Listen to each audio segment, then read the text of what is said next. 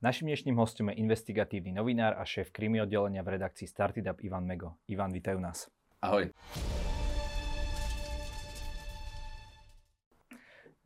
Ako si sa ty vlastne dostal k novinárčine, prípadne z novinárčiny do krimi?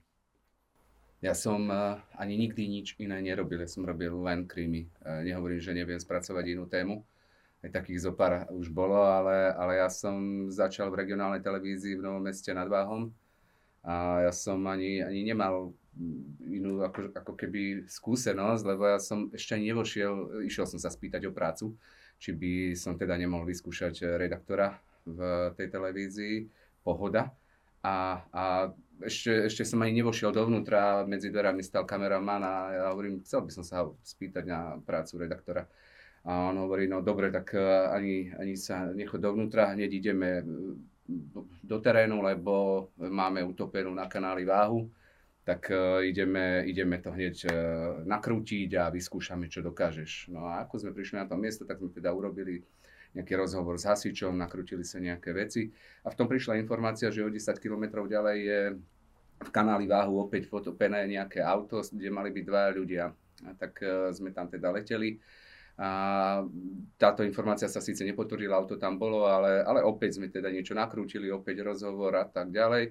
A ak sme išli naspäť, tak bola vážna nehoda. Tak sme pri tej vážnej nehode opäť zastavili a všetko sme zase spracovali informatívne, tak ako sa má. Keď sme prišli do mesta, tak nám šéf hovorí, majiteľ telky, že v meste vykradli sedem bytov, tak sme to išli proste spracovať, nejaké vylámané zámky a tak ďalej.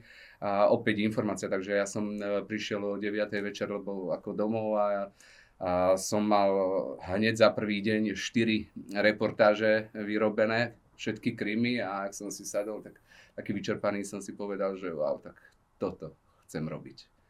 No a postupne sa to kreovalo. Vyšiel som, priebehu pol roka som bol v televízii té á tri, opäť som robil krimi, zatiaľ to bolo takéto základné krimi, ja som nemal veľkú skúsenosť. Uh, od ďalšieho asi pol roka som dostal ponuku rozbiehať kriminoviny televízie JOJ. Takže opäť to bolo takéto základné krimi s tým, že už teda som lietal s PMIčkármi, neviem, po Bratislave, robil tú základnú kriminalitu. A postupne sa to vyvinulo tak, že, že keď som teda skončil v kriminovinách, išiel som do Plus jeden deň a tam som prvýkrát možno pričúchol k nejakej takej mafii. Hej, a, a začal som proste robiť aj iné témy a, a ako si, ja, ja nikdy nie som človek, ktorý e, proste robí, robí nejakú vec a tam sa zaciklí a skončí. Vždycky hľadám nové a nové e, spôsoby e, nejak sa posunúť ďalej a, a, a učiť sa nové veci. Je krimi svojím spôsobom podľa teba typ bulváru? Je to ohľadanie nejakých senzácií? Nie. Ten základ možno tak príde, tá prvotná informácia, áno, nejaká, nejaká samovražda alebo rodinná tragédia, kde sa aj odohrá vražda, e, dá sa to tak vnímať, ale, ale to je tá prvotná informácia. Potom ale príde na rad e, to, že, že chceme pomáhať. Áno, môžeme, môžeme hovoriť o tom, že je bulvár, to, čo sa stalo, ja neviem, e, na základnej škole, že tam zaútočil e, naposled minulý týždeň chlapec so sekerou na spolužiačku a tá prvotná informácia samozrejme sa dá vnímať rôzne. Áno, ľudia to čítajú, zaujíma ich to, ale, ale v zásade je to len spravodajstvo, o ktorom informujeme. Potom ale príde na rad e, niečo, čo je súčasť žurnalistiky a tak by sa mal možno naučiť premýšľať každý, tak to aj stále vravím, že poďme pomôcť, že, že máme tu teda nejakú, nejakú reťaz e, toho, že sa ukazuje, že tínedžeri sa radikalizujú a, a treba s tým na to nejakým spôsobom poukázať, nejakým spôsobom to riešiť. Tak, takže som si zavolal do štúdia psychologičku a išli sme proste pomôcť ľuďom, lebo, lebo ako, že tak upozorníme učiteľov prostredníctvom psychologičky, čo si všímať, aké zmeny správania, čo je veľmi dôležité, čo v tej škole sa deje, čo, čo bolo spúšťačom pre tie deti. A potom, aký odkaz rodičom dáme, čo si majú všímať, ako zabrániť. A možno, viete, pozrie si tu ten rozhovor s tou psychologičkou nejakých, keď len päť až desať tisíc ľudí a keď sa podarí len jeden život zachrániť, tak to proste malo zmysel, alebo proste zmeniť život, lebo, lebo tie deti, tá psychologička to povedala jasne, že sa začali meniť počas tej korony a, a, a možno, možno práve nejakým odkazom prostredníctvom médií, lebo máme ten výtlak, tak máme aj veľkú zodpovednosť, tak môžeme vyslať nejaký message, ktorý môže zmeniť nejakému dieťaťu život. A, a toto je, na jednej strane je, niekto povie, či je to bulvár, ale áno, informuje sa o tej prvej správe, na druhej strane dávame nejaký odkaz naspäť, ako pomôcť a, a zabrániť možno či už útokom, alebo pomôcť nejakým deťom, ktoré to zrovna prežívajú rôzne. Áno, ty máš reláciu Na stope, kde si mal aj šéfa dopravnej polície, kde, si, kde ste sa napríklad bavili o tom, ako predchádzať takým nehodám, aká, aká sa stala na Zochovej. Um, aký je podľa teba teda rozdiel medzi tým, kto robí to krimi vážne a možno s takýmto prístupom, a tým, kto hľadá tie senzácie, ako, ako to vieš spoznať? Tak keď ten človek nerobí nič iné, keď, keď ide len na prvú a, a proste len zháňa. A viem, že je dôležité aj to klasické len spravodajstvo. A potom, potom keď vidíme niekde titulky, príklad, a nechcem sa nikoho dotknúť, ale, ale nejaké prekračovanie nohy na Zoch- Zámodskej ulici, na Zochovej ulici, kde sa stala tá dopravná nehoda, Alebo, alebo opisovanie nejakých úplne brutálnych de- detailov. A, a pritom je to len tragédia, len, ale je to tragédia, ktorá sa môže proste stať, tak to je bulvarizácia, lebo, lebo ľudia nepotrebujú vedieť, či niekto prekračoval nohu, ale ide, ide skôr o tú informáciu, že to spôsobil napitý, alebo človek pod vplyvom alkoholu, že išiel veľmi rýchlo, a že, že tam zabil päť študentov. A, a teraz informujeme samozrejme o tom, čo sa stalo, ale už, už aj nejaký pohreb vnímam, že čo má dať, hej, ľuďom, nejaký pohreb, že o ňom sa informuje. Z môjho pohľadu je dôležitejšie to, aby, aby naozaj sa vyslalo memento také, aby tí ľudia proste za volant s alkoholom nesadali. A toto je, toto je ten odkaz. Takže tam niekde je tá možno, možno hranica. Ty si spomínal ten tvoj kariérny postup, ktorý bol podľa mňa celkom taký rýchly, že po pár mesiacoch už si bol v teatri, potom tá Jojka, potom to Plus jeden deň, Plus sedmička. Um, kde si v, tom, v tejto tvojej kariére prvýkrát prišiel do kontaktu s mafiou a ako na teba toto prostredie vplývalo? Pretože veľa ľudí si povie, že idem od toho, lebo to sú už vážne veci. Tu sa ľudia strácali. Sám si hovoril, že keď sa tu vraždilo ako na páse v jednom z našich predchádzajúcich rozhovorov, tak prečo si skôr išiel do toho ako od toho? Uh, opäť uh, prečo? No, v prvom rade uh, ja som sa k tomu dostal tak, že, že som teda pracoval v tom Plus jeden deň a prišla informácia o zadržaní uh, hľadaného uh, Karola Mella, ktorý bol tiež akýmsi členom Černákovcov. On bol síce považovaný aj so svojím bratom ako šéfovia Hornej Nitry, alebo, alebo bossovia Hornej Nitry.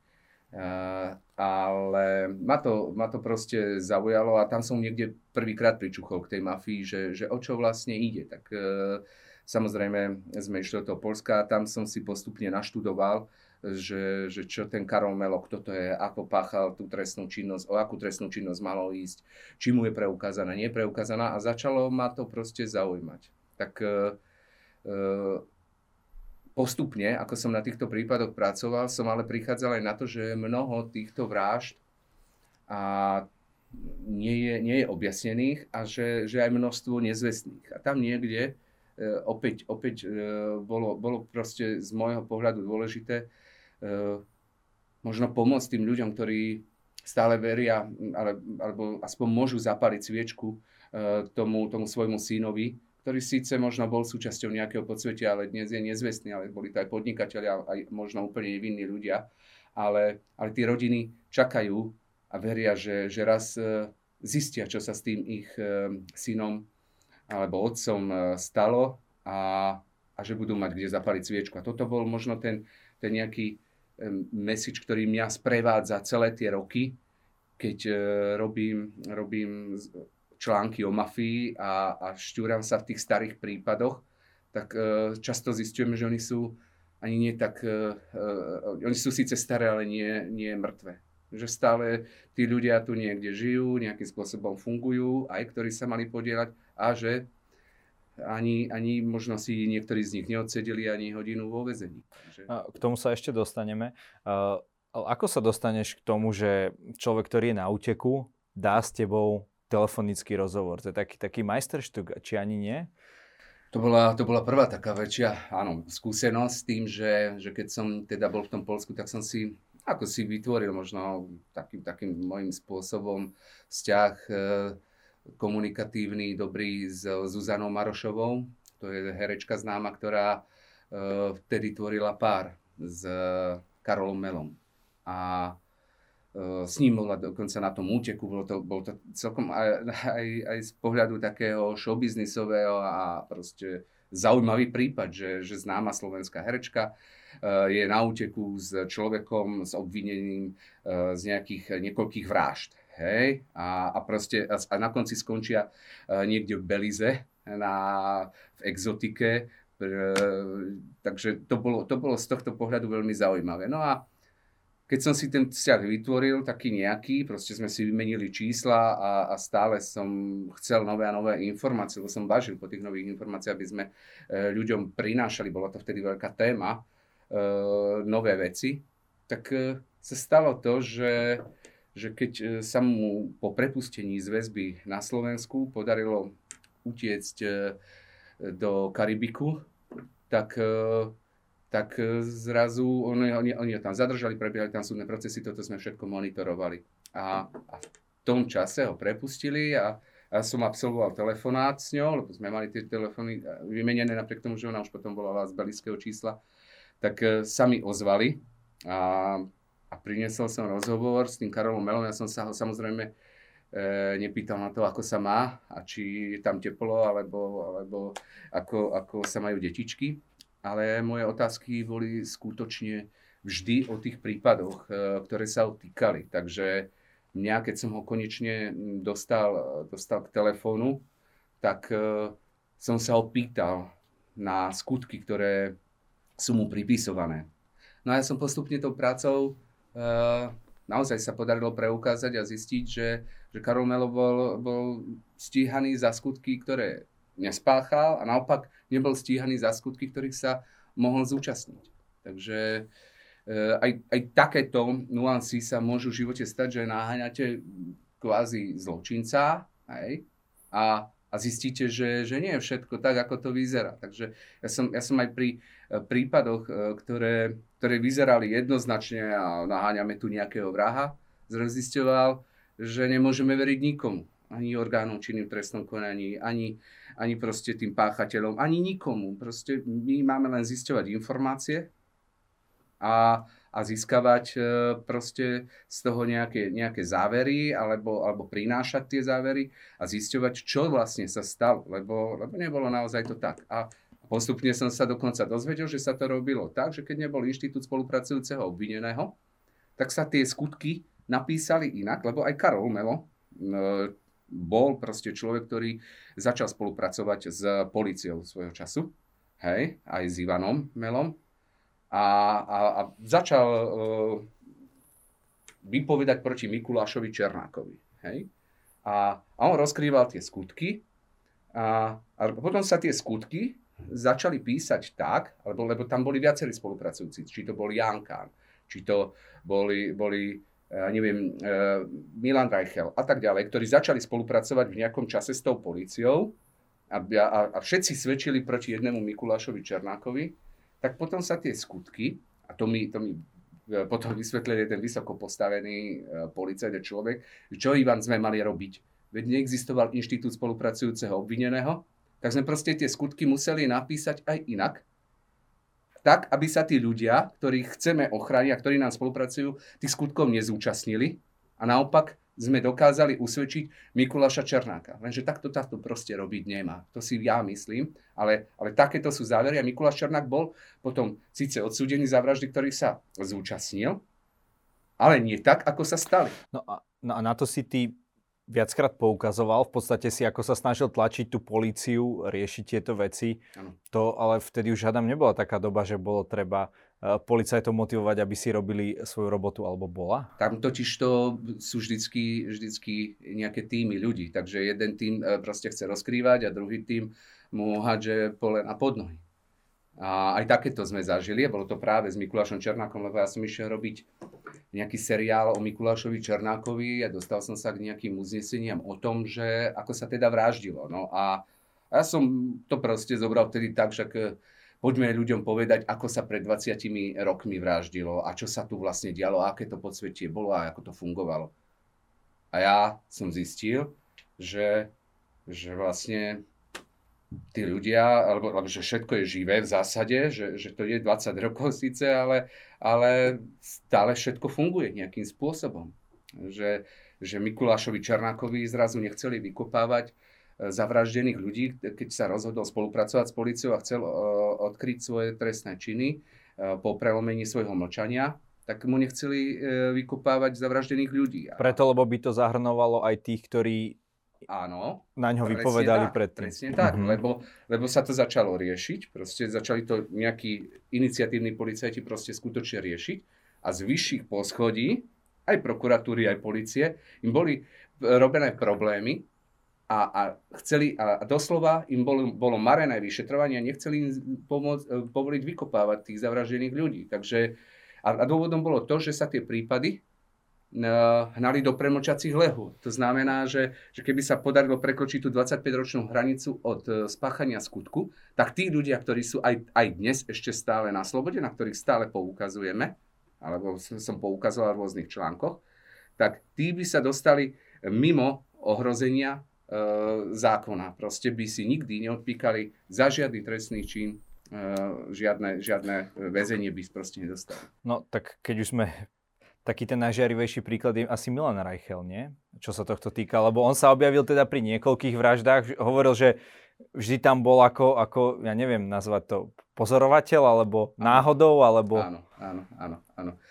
Ťažko. Uh, Nebolo mu dokázané presne tak, nič presne tak. v tomto ohľade. Ako to bolo urobené, to je, to je... On, Milan Reichel je presne tým známy, že, že proste sa diali okolo neho tie veci. Bol, bol v kontakte s tým Mikulášom Černákom, bol v kontakte s tými naozaj bosmi, veď on, on aj bol považovaný bosom Popradu v tom čase, za bosa Popradu, po jeho boku, alebo, alebo ešte, ešte on si proste vymienial, myslím, nejakú pozíciu s tým Ondrejom Žembom a, a zažil, no, zažil veci a vidíte, no, za tie vraždy nebol, ale ukážka je Ján Kán.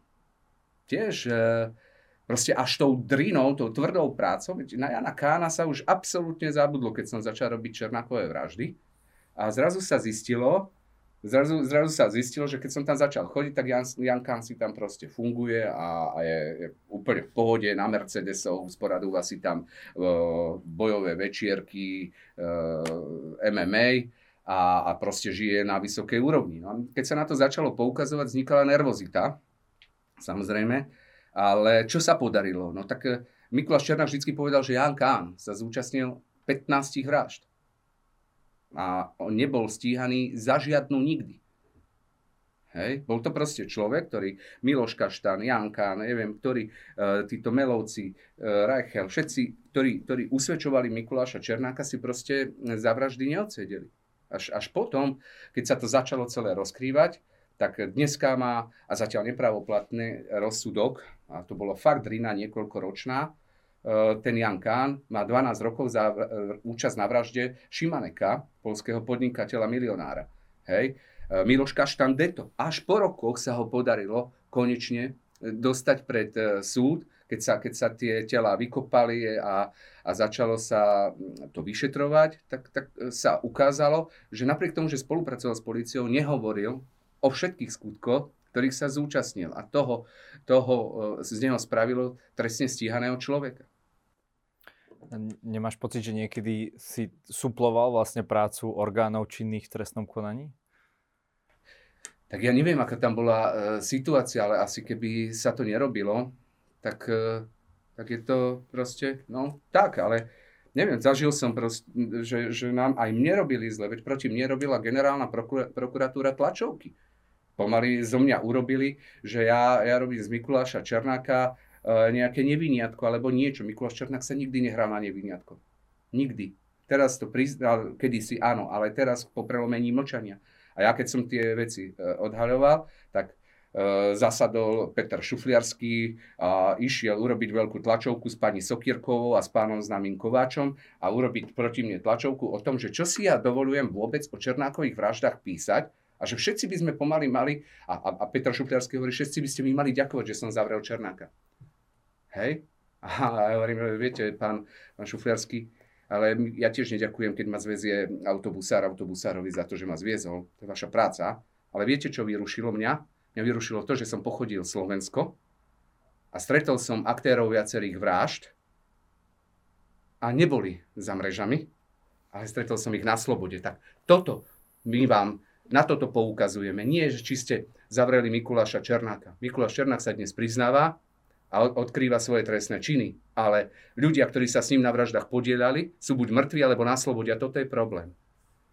Takže takto nejako... Takže je to ešte stále vlastne nedoriešené z tohto pohľadu. Z tohto pohľadu to sa asi ani nikdy nevyrieši. Je to veľmi zložité. Ak niekto písal uznesenia tak, že sa tí ľudia tých skutkov nezúčastnili, Že ich, že ich proste prispôsoboval tak, aby tých ľudí vyvinil, ktorí začali spolupracovať len kvôli tomu inštitútu spolupracujúceho obvineného, že vtedy neexistoval. Tak, tak ako to chcete dnes objasniť? Veď Mikuláš Černák to vo svojich knihách pomenoval, kto s ním sa zúčastňoval na tých vraždách a, a čo sa stalo. Viete, e, obvinili, obvinili Jána Kána z vraždy Grolmusovcov, obvinili Jána Kána z vraždy Kohuláka a, a pani Sokierková dvadsaťštyri hodín pred premočacou lehotou zrušila obvinenie Jánovi Kánovi. Bola to náhoda? Viete, že, že tu sa naozaj diali veci, ale pán Kováč mal potrebu proste, e, Surový sa priznal k vražde, strieľal na Petra Novotného a v, v Banskej Bystrici a, a, a mal potrebu napísať uznesko, že, že teda už nie je možné ho stíhať, pretože išlo z jeho pohľadu len o obyčajnú vraždu, ktorá má premočaciu lehotu desať rokov a už, už vtedy bolo dvadsať, lebo že Surový vraj nevedel, napriek tomu, že bol šesť, lebo koľko rokov účinný pre skupinu Mikuláša Černáka, že za túto akciu bude mať peniaze, lebo, lebo v prípade, že to robíte za peniaze, už sa dostávate do vyššieho odseku, a že za to dostane, bude mať nejaké benefity. Takže Surový šesť rokov síce pracoval pre nejakú, nejakú zločineckú skupinu Mikuláša Černáka, kde zarábali nejaké peniaze, ale on nevedel, že keď idú zavraždiť Petra Novotného, že za to niečo bude. Tak pán Kováč si potreboval spraviť domácu úlohu a potreboval zrušiť obvinenie Surovému za účasť na vražde Petra Novotného. Tak viete, a to je prokurátor. Toto nemá robiť prokurátor, toto má robiť obhajca.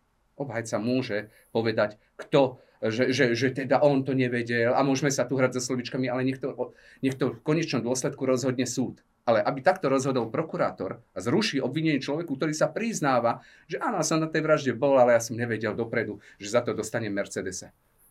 Tak to, to boli veci, na ktoré my sme poukazovali, z tohto boli strašne nervózni.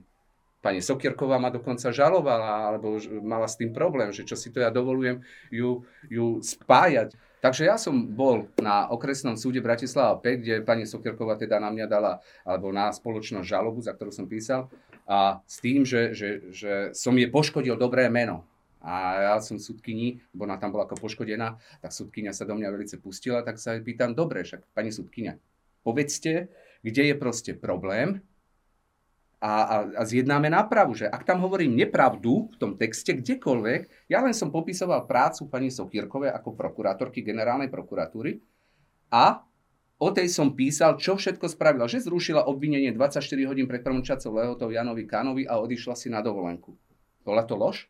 Však to povedzte, ak to bola lož, tak to zjednáme nápravu. Ale ja viem, že nebola. Tak ak je tam nejaká chyba? No ale v kontexte to tak vychádza. No v kontexte to tak nevychádza. Ja som len popisoval prácu pani Sokierkovej. Takže tá vojna bola na všetkých frontoch. A bavili sme sa o skutkoch, ktoré sa stali pred vyše dvadsiatimi rokmi.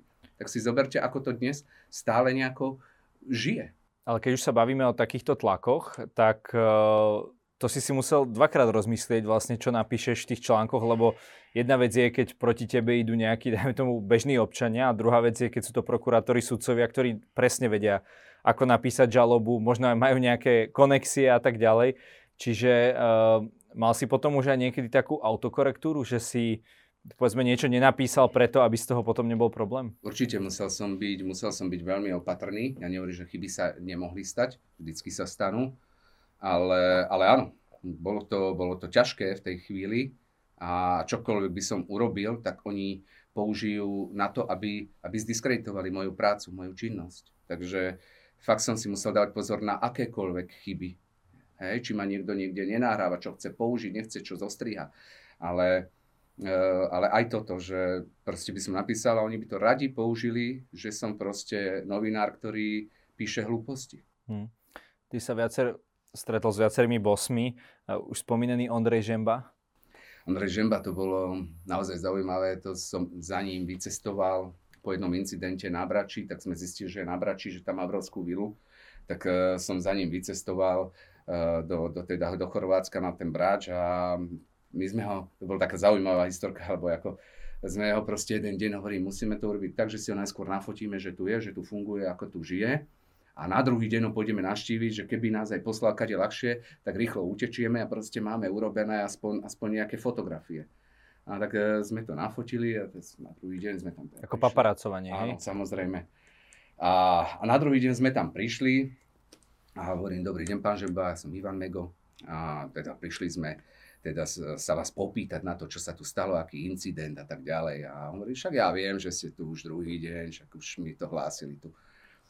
Dobre, no. Áno, áno, tak len sme sa ešte tak ako obzerali tu, ako to tu vyzerá a tak ďalej, tak, tak teda nás prijal normálne.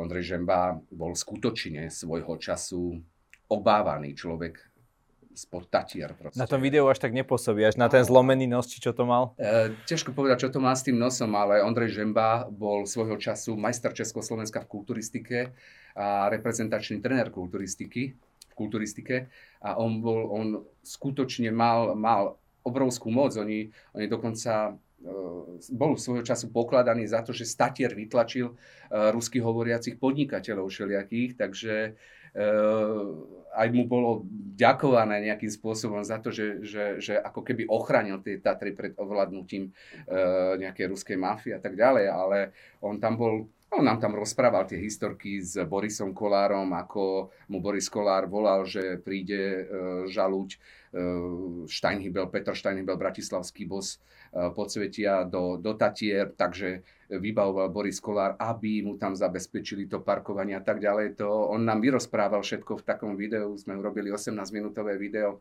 o, o mafii a o jeho fungovaní a, a proste sme ho, som ho ešte aj konfrontoval s tým, lebo Mikuláš Černák teda vypovedal, že práve Žemba si objednal vraždu Jozefa Holuba, bossa košického podsvetia tu na Bratislave a že bol jeden z objednávateľov. A tak, jak to Mikuláš Černák vypovedal, ja som ho s tým konfrontoval. No a, a vznikol z toho, myslím si, jeden zaujímavý a exkluzívny rozhovor. No a m, pán Žemba už teda je dnes nebohý.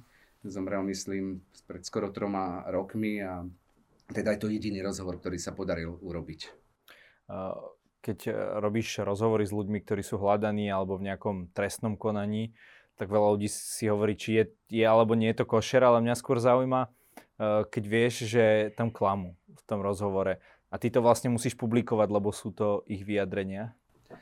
Je to, je to ich vyjadrenie, takže ja ho konfrontujem, ja neviem, Pažďarský, zavraždili ste Janka Mrkvičku? Ja poviem, a... že nie, a ty vieš, no, že ja päť poviem, dôkazov okay, hovorí okay, áno. To...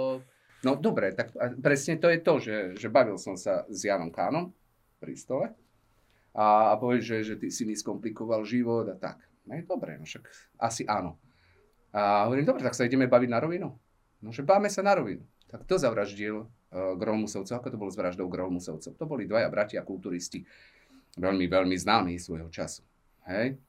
A on hovorí, však Černák ich postrieľal, tam začal páliť a všet, obi, obi dvoch ich pozabíjal. Hovorím, dobre, tak uh, prečo potom z pitevnej správy vyšlo, že ani jeden nebol zastrelený.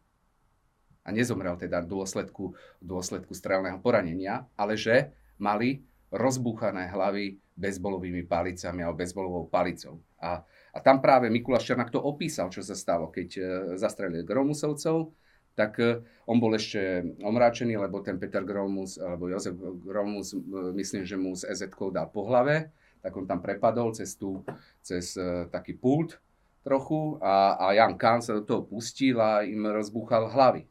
Hej? Tak toto opisoval Mikuláš Černák. Hej? A, a aj znalec hovorí, no Mikuláš Černák, vzhľadom k tomu, že, že, že mal pištol v ruke, tak by boli postrieľaní. Tým, že neboli postrieľaní, uh, identifikujú páchateľa, že musel byť niekto iný ako Mikuláš Černák. Lebo to opäť to bolo napísané tak, že to jedine Mikuláš Černák spáchal. No, ale pani Sokierková bola iniciatívna a keď aj Jána Kána obvinili v súvislosti s touto vraždou, tak to sa stavilo. Takže boli to naozaj všelijaké zaujímavé, zaujímavé veci. Stretol som Roberta Okoličaného, ktorý je považovaný, alebo je už dnes pravoplatne odsúdený na doživotie za vraždu, za, za päť vražd v súvislosti s gengom Okoličaniovcov v Košiciach, no dnes je na úteku tiež. A to som stretol tu v Bratislave, keď on bol ako taký sociálny prípad, a že, že nemôže chodiť na pojednávania, súdilo sa to vyše desať rokov alebo koľko. A nemohol chodiť na pojednávania z Košic, lebo nemal peniaze. No ale vtedy sa mi podarilo odkryť, že síce nemá peniaze na chodiť na pojednávania, ale jeho syn bol veľmi, veľmi šikovný hokejista. Získal bronzovú medailu do dvadsaťjeden rokov v Kanade za reprezentáciu Slovenska, takže naozaj bol bránkar veľmi šikovný. A Robert Okoličaný bol v Kanade na turnaji, kde sme získali bronzovú medailu. Tak, a vtedy sme na to poukázali a v priebehu nejakého roka bol odsúdený na doživotie. Uh-huh. Uh, ako sa ti podarilo nájsť torzo ľudského tela bez, bez končetina a hlavy? Uf, to, bola, to bol taký no, no, zaujímavá vec. No, proste pod mostom našli, našli hlavu. No, pod prístavným mostom v Bratislave. Tak som sa tam išiel pozrieť, vždycky chodím na miesta činov, aby som, aby som proste vedel vyhodnotiť, čo sa stane. Mám, urobil si nejaké fotografie z miesta činu a v prípade, že o tom prípade budem robiť aj o desať rokov nejaký článok, tak budem mať to všetko živé pamäti. Takže aj keď, aj keď tam už bola polícia a tak ďalej, všetko chceš vidieť to miesto činu. Áno, vždycky musím... Nejdeš za pásku. Nejdem no. za pásku, ale musím, musím to miesto činu proste e, vidieť. My to voláme, ja to volám očúchať si miesto činu, vidieť ho, na, navnímať ho. A, a to sa vám aj uloží inak e, v tej hlave. A hovorím, o desať rokov sa ten prípad náhodou ožije nejakým spôsobom a ja to budem mať všetko navnímané. No a tak som tam prišiel a bolo ohradené obrovské miesto a hľadali tam, lebo však našli hlavu, tak hľadali ďalšie e, teda časti tela. A som si to išiel celé, taký kilometr veľký obísť a už tam bolo také miesto, kde, kde už nebola páska, ale, ale kráčal som, že, že kde to môže siahať, čo to tu ako vyzerá, hej, okolo Dunaja a tak. No a zrazu sa fakt som teda zacítil nejaký zápach, bolo to v lete. A že tak toto je dosť ako silné, tak idem sa len pozrieť, že, že ak to tu vyzerá, opaskované nebolo nič, policajti boli ďaleko. A, a, a zrazu teda som našiel, bolo to zvláštne, ale kus, kus niečoho, čo som nevedel v tom momente identifikovať, len to strašne páchlo. No a potom teda, keď som to no, nasvietil si a pozrel, že čo to je, lebo to bolo v kríkoch hodené, tak som videl telo bez hlavy, rúk, nôh a malo na sebe nejaké rany bodné a tak ďalej. Tak som hneď volal policajtom, že teda sa mi s kolegom, uh, s fotografom, s ktorým som bol, podarilo nájsť kus tela. No, tak ešte to dokonca skončilo tak, že ešte aj mňa preverovali, že či náhodou, že, že s tým nič nemám. Samozrejme, ten prípad už je objasnený, bol to v zásade veľmi rýchlo objasnený prípad, ale, ale tá fáza bola aj taká, že preverte aj toho Mega, keď našiel to torzo. Takže boli aj takéto situácie. Uh-huh. Čiže uh, ďalšia z tých vecí, ktoré ty rád robíš, to už vieme z tých minulých rozhovorov, je, že vlastne rád si sadneš s tými ľuďmi, aj s tými mafiánmi, no a tebe sa podarilo uh, baviť sa aj s, s väzňom z Guantanáma. Hej, ježišmariam, no. Tak z toho priviezli to a to, ten, ten skutočne, to, je, to je, sú skutoční, že, že to im povedali Ivan, tak teraz si sa zhováral so skutočným teroristom. Hej. Uh, Hassan bin Amor, Amor bin Slity, alebo ako sa volá, Hassan bin, bin Amor Slity. A toho som našiel proste v utečeneckom, alebo nejakom už mieste, on už aj nie, oni sú nie ani zatvorení, proste tu žijú. A som ho oslovil, že či, či mi dá teda krátky rozhovor. Tak sme sadli na kávu, a, lebo, lebo stal sa taký incident, že práve tohto Amora Slityho vyťahli naši policajti e, lebo že vraj neotváral dvere, či čo, tak mu tam behla zásahová jednotka a vyťahli ho von. A druhý, ten guantanámsky väzeň, to nakrútil z okna a poslal to do Al Jazíry. A v Al Jazíre písali, že na Slovensku mučia guantanámskeho väzňa. Hej, tak to bola, to bola naozaj veľká vec. Tak ja som tam išiel, išiel som sa ho popýtať, čo sa, čo sa vlastne stalo. Tak som ho, chvíľku som tam čakal a teraz vyšiel z tej brány, tak som ho oslovil. No a sadli sme na tú kávu a, a teda spravil som, spravil som rozhovor. No bol to, bol to zážitok, ale naozaj skutočne to bol človek, ktorý je odsúdený za terorizmus v Belgicku a v Tunise, myslím. Takže e, tiež tam sa podielali na nejakom útoku, na nejakú e, príprave útoku, na nejakú americkú základňu. Potom nejaké, e, v Taliansku sa učil e, zbranie upravovať, opravovať a tak ďalej. Takže on... On bol, on bol vzdelaný, on vedel štyri jazyky tým, že, že prešiel rôznymi krajinami po celom svete a učil sa pracovať so zbraniami. Takže tá jeho história bola tiež celkom zaujímavá, ak niekto povie, že to neboli teroristi. Tak to nie je pravda. Hmm. Keď ty takto sedíš s týmito rôznymi kriminálnymi živlami, to musí byť asi dosť ako psychicky náročné v zmysle, že už keď ti ten mafián, dajme tomu, dá rozhovor, tak väčšinou si myslí asi, že je o dosť múdrejší ako ty. Predpokladám, keď ho začneš konfrontovať s tými otázkami, zistí, že aha, predsa len tento človek vie iks ypsilon informácií, ktoré keď napíše mi poškodia, tak predpokladám, že sa snaží robiť nejaký nátlak na teba, nie vyhrážky a tak ďalej. Toto som, toto Povie som... ti, že pán Mego, myslíte na svoju rodinu a podobne. Toto som konkrétne zažil, úplne takto. A bol to Ján Krajčík, ktorý... sa mal podieľať, alebo bol súčasťou nejakej skupiny okolo Jozefa Mišenku a Viliama Mišenku a, a Melovcov a podielal sa, už dnes je tiež odsúdený na doživote, a to práve vďaka článkom, teda nechcem nejak, ale, ale bolo to tak. Proste tento Ján Krajčík sa podielal na výbuchu v Euromonte, myslím, že sa podielal aj na nejakých ďalších vraždách, veď vykopali tam, myslím, pána Gudábu, niekde v Bojnej, hore na, na pozemku jeho matky a tak ďalej a tak ďalej. A on bol práve ten, ktorý e, krivo svedčil alebo usvedčoval Karola Mela z prípadov, ktoré nespáchal. Hej, to bol práve ten človek, ale nevadí. Tak som ja sa s ním stretol v, bojne, v Bojnej a spravil som s ním rozhovor, hej, nejakej krčme. A tento, tento Ján Krajčík e, sa po tom rozhovore, e, sa to dozvedeli asi policajti a mu zavolali, že čo robí, lebo on bol vtedy spolupracujúci obvinený a ten človek by nikdy nebol trestne stíhaný a zostal by na slobode. Tak on sa mi ozval a že keď toto zverejníš, ty nevieš, s kým si si začal, si to premyslel. Tak som zavolal vtedy policajnému prezidentovi Tiborovi Gašparovi, že čo sa to vlastne, čo to má byť. Že sa mi tu vyhráža nejaký spolupracujúci obvinený, ktorý sa podielal na vraždách a tak ďalej. No a ten poslal za mnou policajtov. Hej, že, že však akože tí, ktorí ho mali na starosti, tohto Jána Krajčíka. No a, Ján Kraj, a prišli za mnou, sme sa stretli v Auparku a že, že robím teda, a ška, že, že, aj škaredo povedali, že som ko a, a že čo, čo rýpem do takýchto vecí a nemám sa proste o toho ani čo starať. Hovorím, dobre, rešpektujem, čo nemám robiť? Tak mi povedali, že tak už o ňom nikdy nepíšte a nikdy nezverejníte žiadnu fotku. Tak, tak teď poviem, dobre. Akceptujem. A som napísal o Jánovi Krajčíkovi, ak nie tridsať článkov, ani jeden aj s fotografiou. Priviedli sme ho do takého tlaku, že si vyprodukoval samostrelbu na seba, aby bol dôveryhodný a tak ďalej. Potom začal skutočne byť nedôveryhodný, lebo však on usvedčoval Karola Mela napríklad z vraždy Petra Čongradyho, čo, čo bola absolútna loža Jozefa či a Viliama Mišenku a tak ďalej. A vyskladal tam nejakú pseudoskupinu, ktorá nedávala zmysel. A tento Ján Krajčík bol všade korunný svedok a naozaj e, robil, robil proste krivé veci. Tak sa dostal až pod taký tlak, že, že si vyprodukoval samú streľbu a, a skutočne sa preukázalo, že k vražde Čongradyho sa priznali úplne iní ľudia, ktorí už sú dnes právoplatne odsúdení a preukázalo sa, že tento človek celý čas klamal. No tak, tak aj vďaka článkom, aj vďaka tomu obrovskému tlaku je tento človek dnes odsúdený na doživotie a bol by na slobode. Keď sa takto pozrieš na tú celú tú problematiku, lebo my, alebo podľa mňa verejnosť si myslí, že a však uh, keď je teda Černák vo väzení, hej, popriznával sa, takže to je už všetko ukončené, proste tí, čo sú, sú buď mŕtvi, alebo tí, čo to páchali, sú mŕtvi alebo vo väzení.